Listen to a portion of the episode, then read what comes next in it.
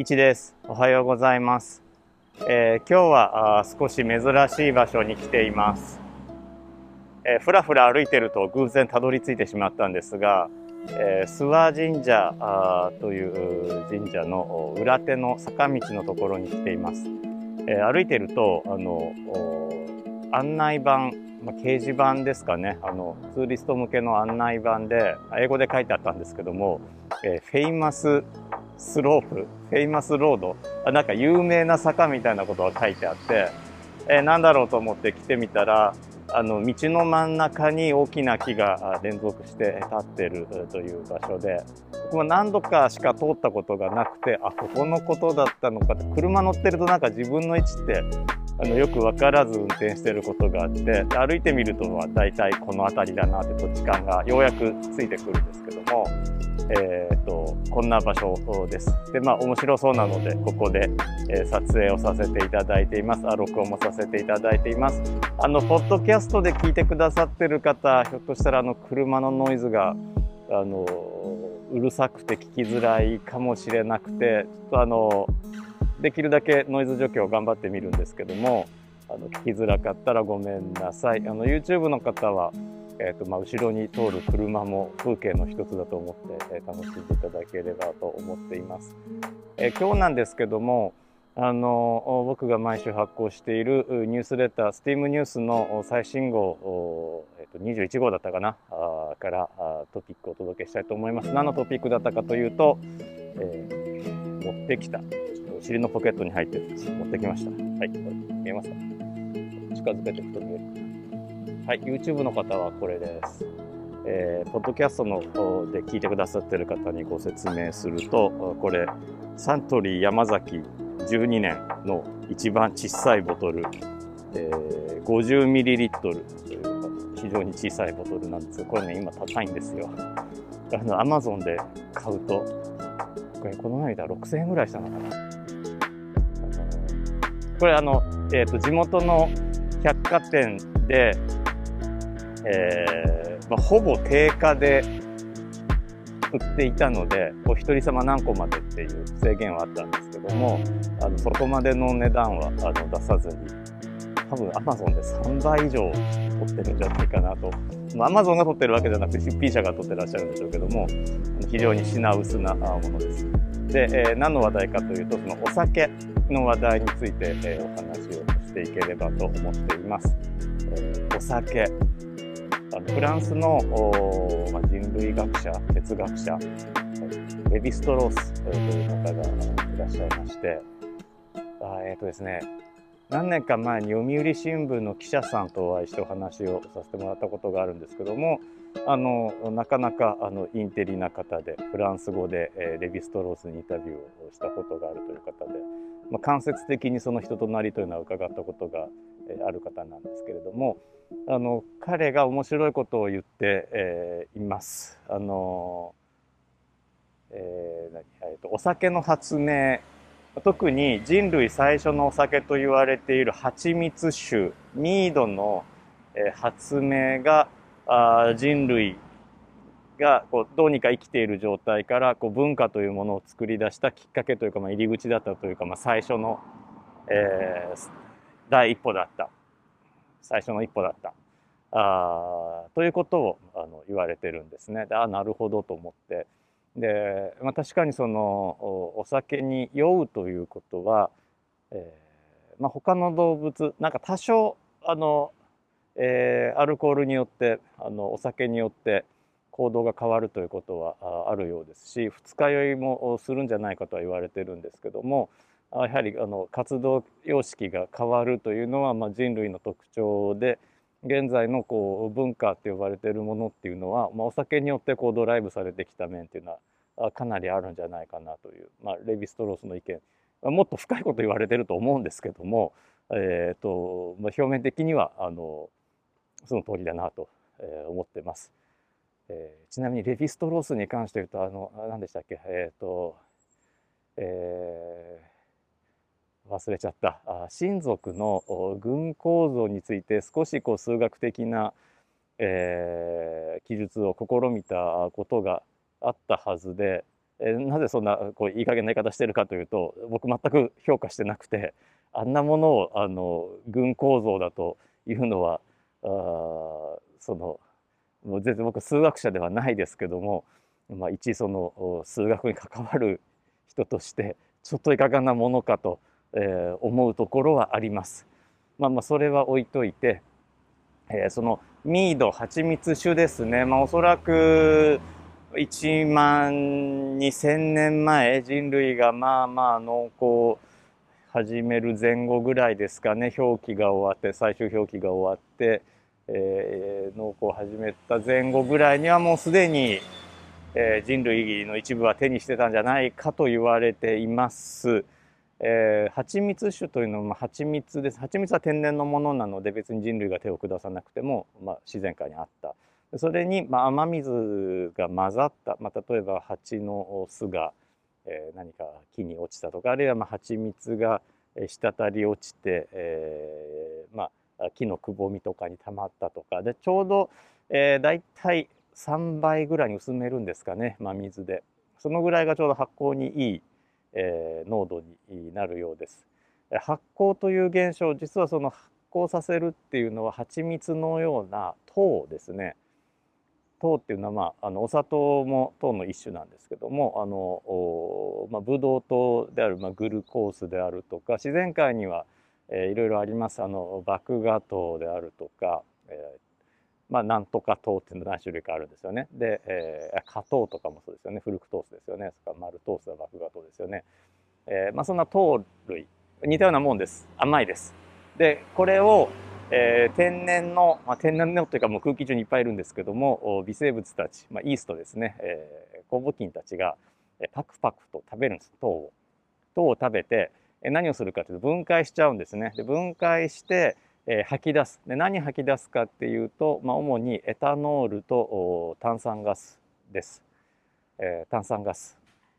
とエタノールを吐き出しますでこの炭酸ガスはあまあ、水に多少溶けますが、まあ、そのうちこうガスが抜けていっちゃって空気の中に還元されていきます。あ還元されるというのは空気の中に混じっていきます。拡散されていきます。で、えー、そのエタノールの方これは水によく溶けるというか無限に溶けるので、えー、残ります。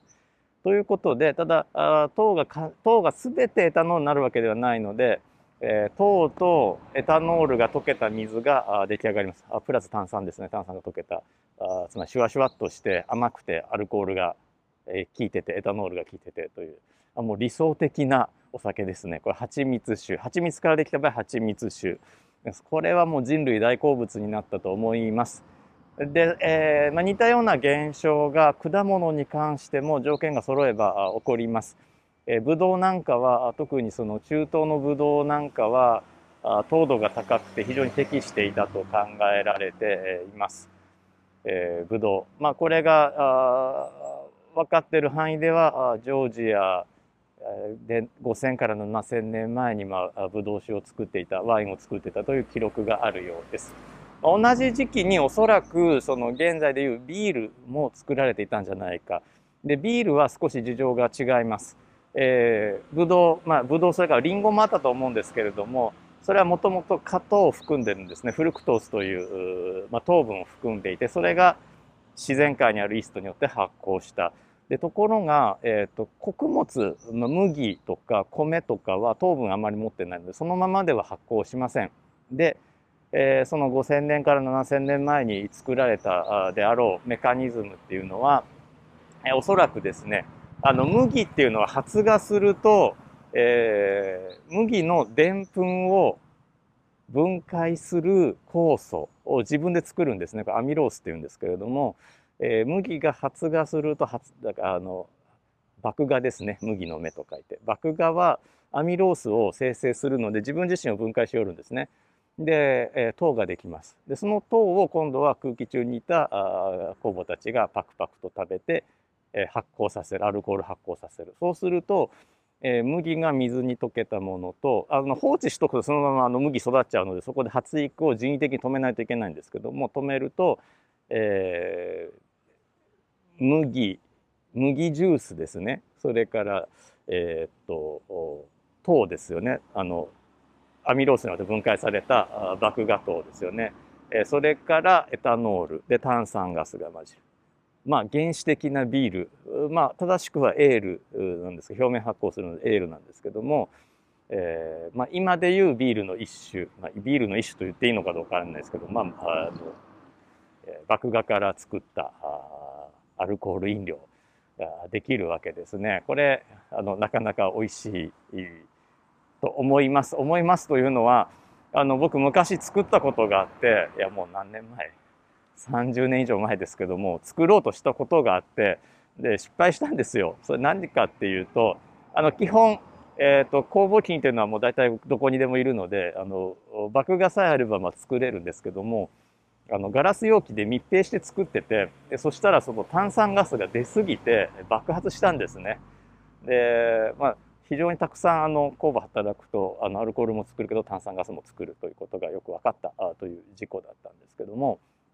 まあ、そんな風にして人類というのは最初にビールも作った。で麦じゃなくて米文化のところどうだったかえーまあ、東アジア東南アジアそれから日本ですねどうしてたかというとあの玄米も確かに発芽すると多少アミロース分解あの出すので多少分解は進むんですけども麦ほどではないようです。アミロースどこにあるかというと人間の唾液の中にあるんですね。人間ってご飯食べると口の中でもぐもぐ噛んでるうちにそのアミロースがでんぷんを分解して糖にするの。でだからご飯って長く噛んでると甘くなってくるのはこう糖があの糖に分解されてるんですけども。ということはご飯、まあ、麦をもぐもぐ食べてペット吐き出して置いとくとお酒になるんですよ。空気中の酵母が、えー、勝手について、え、お酒になる。でもともと縄文時代はそうやってお酒作ってたんじゃないかとか、えー、まあ数十年前まではあの例えば沖縄であるとか多分台湾とかもうちょっと南の方とかでそういったお酒造りというのもされてたようだと、えーまあ、文献は言っています。でただし、えーとですね、この、東アジアにはあの非常に都合のいい生物がいてあの麹カビというカビですね。で特に日本にいた日本麹カビというのは非常に効率よくあのお米それからま大豆とかを分解できたんですね。あのお醤油とかお味噌を作る麹味噌とあ麹菌と同じ種類の同じ仲間です。えー、カビです。でそのカビが、えーと、お米を分解してお米のでんぷんを分解していって、えー、糖を糖にする。でその糖を今度は酵母たちが分解してエタノールに変えていく。日本酒の場合は少し特殊で同時にするんですね。あのでんぷんから糖への分解と糖からエタノールへの分解っていうのが同時に行われるのがまあ日本酒の特徴だと思うんですけれどもこれは世界的に珍しい、えー、お酒の作り方だと思うんですけども同じメカニズムとしては一緒ででんぷんを、えー、糖に分解して、えー、糖をあの今度はエタノールに分解する。でこの糖からエタノールに分解する酵母菌というのは、まあ、空気中にも至る所にいて、えー、ただしそいつがね生きていけないのがエタノールの中で生きていけないんですよ。あの自分で作ったエタノールで自分が殺菌されちゃうんですよ。なのであのこういう発酵によってできるお酒っていうのはそんなに度数が高くならないです。えー、せいぜい20度って言われてますけども醸造で20度いくのはよほど条件が良くないと難しいんじゃないかなと思います。で今日持ってきたようなこの山崎のこれはサントリーのウイスキーですね。こういうのは蒸留酒といってこれね、えー、多分ね40度なんですあ43度ですねあのエタノールが43%あるんですけども、えー、43度これどうしたかって醸造だけではこのここまであのエタノールを煮詰めることはできません。で水とエタノールは非常によく混ざるのであの分離ができないんですね基本あの例えばろ過するとか、えーまあ、火にかけて煮詰めるとかあそういった方法では分離ができません。ではどうしたかっていうと確かに火火にはかけるんですけども蒸留という方法を使います。エタノールが約73.8度ですかね。水が100度で沸騰するところ、えそれよりも少し低い温度でエタノールは蒸発します。なので、え、まあ、大体70度前後73度ぐらいまで、え、加熱してあのお酒を加熱してやると、えエタノール分が多い水蒸気が蒸発してきます。あの水も70、まあ、あの3度で多少蒸発するのであの水を完全に除去するということはできないんですけども蒸気中にエタノールの濃度が高い水蒸気が出てきます。でそれを集めて冷やすとエタノールの濃度の高いエタノールと水の混合物ができます。それがだいたい1回蒸留すると40度前後エタノール40%ぐらいになるようです。その時にもともとのお酒の成分も一緒に蒸発してくるのでそうして作った蒸留酒ですね。これは元の、え例えばブドウ酒から作ればブランデーになるし、えそれからあの麦で作ったお酒、まあ、ビールですね、えそこからあ、え、蒸留すればあウイスキーになるし、え、というふうに元のお酒の性格が残ります。で、えー、何の話だったかな、えーと、蒸留ですね。そうそうそう。で、えーと、蒸留を繰り返していくとアルコールの濃度エタノールの濃度の上げていけます。えー、それで何回か蒸留すると80度ぐらいまで上げられるあの頑張れば、まあ、現在の装置で、えーとまあ、湿気とか入らないようにして頑張れば97ぐらいまでですかね、えー、上げられ97度ぐらいまでは上げられるそうなんですがあの実用的には80度ぐらいというのがあの一番殺菌作用が、えー、あるので、えーとまあ、コロナで消毒薬不足になった時はその80度前後の、えー、エタノールというのは酒造メーカーが作っていました。えっと、97%とかになると無水エタノールといって、まあ、非常に水分の少ないエタノールになるんですけどそれはかえって殺菌力がないそうなので、えー、水で少し割ってやって、えー、80度ぐらいに調整してやると殺菌ができます。なんか薬局でその無水エタノール余ってるのに殺菌用のエタノールが品切れになってて、えー、その消毒用のエタノールが欲しくて、えー、なんで売ってないんだみたいになったって話を聞いたことがあるんですがニュースにもなっていましたがそれあの無水エタノールを水で割れば全然同じことなのであのもし将来、まあ、あの消毒用のエタノールが手に入らない時は無水エタノールをつくあの使ってえー、水で割っていただければと思います。で逆にその40度ぐらい、まあ、焼酎とかウイスキーとかというのは、えー、まあ酵母を殺す力は持ってるんですけども一般的な殺菌には向いてないと言われています。そこまで殺菌作用強くないというふうに言われています。でまあ、じゃあウイスキー蒸留すればいいんでしょうとは思うかもしれないんですけども、えーと、多分ね自分で蒸留するのお酒蒸留するのは酒税法上の問題があってえー、たとえ消毒用途であっても飲めるものはあ、えー、作っちゃダメということになってるはずです。梅酒とかは例外なんですけどねあれは醸造じゃないのであの法律上醸造ではないとされてるので、えー、OK なんですけどもあのお酒の蒸留は多分ダメです。で、えーまあ、蒸留酒で、えー、何の話だったかななんか話しながらよく分かんなくなってしまったんですけどもおなんか今度 BGM も流れてきたんでえっ、ー、と、今日はこのぐらいにしときましょうか。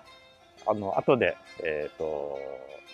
概要欄に、あの、ニュースレターのリンクを貼っておきます。というわけで、今日は、あの、BGM 流れてきたので、おしまいにします。えー、聞いてくださってありがとうございました。見てくださってありがとうございました。あではまた。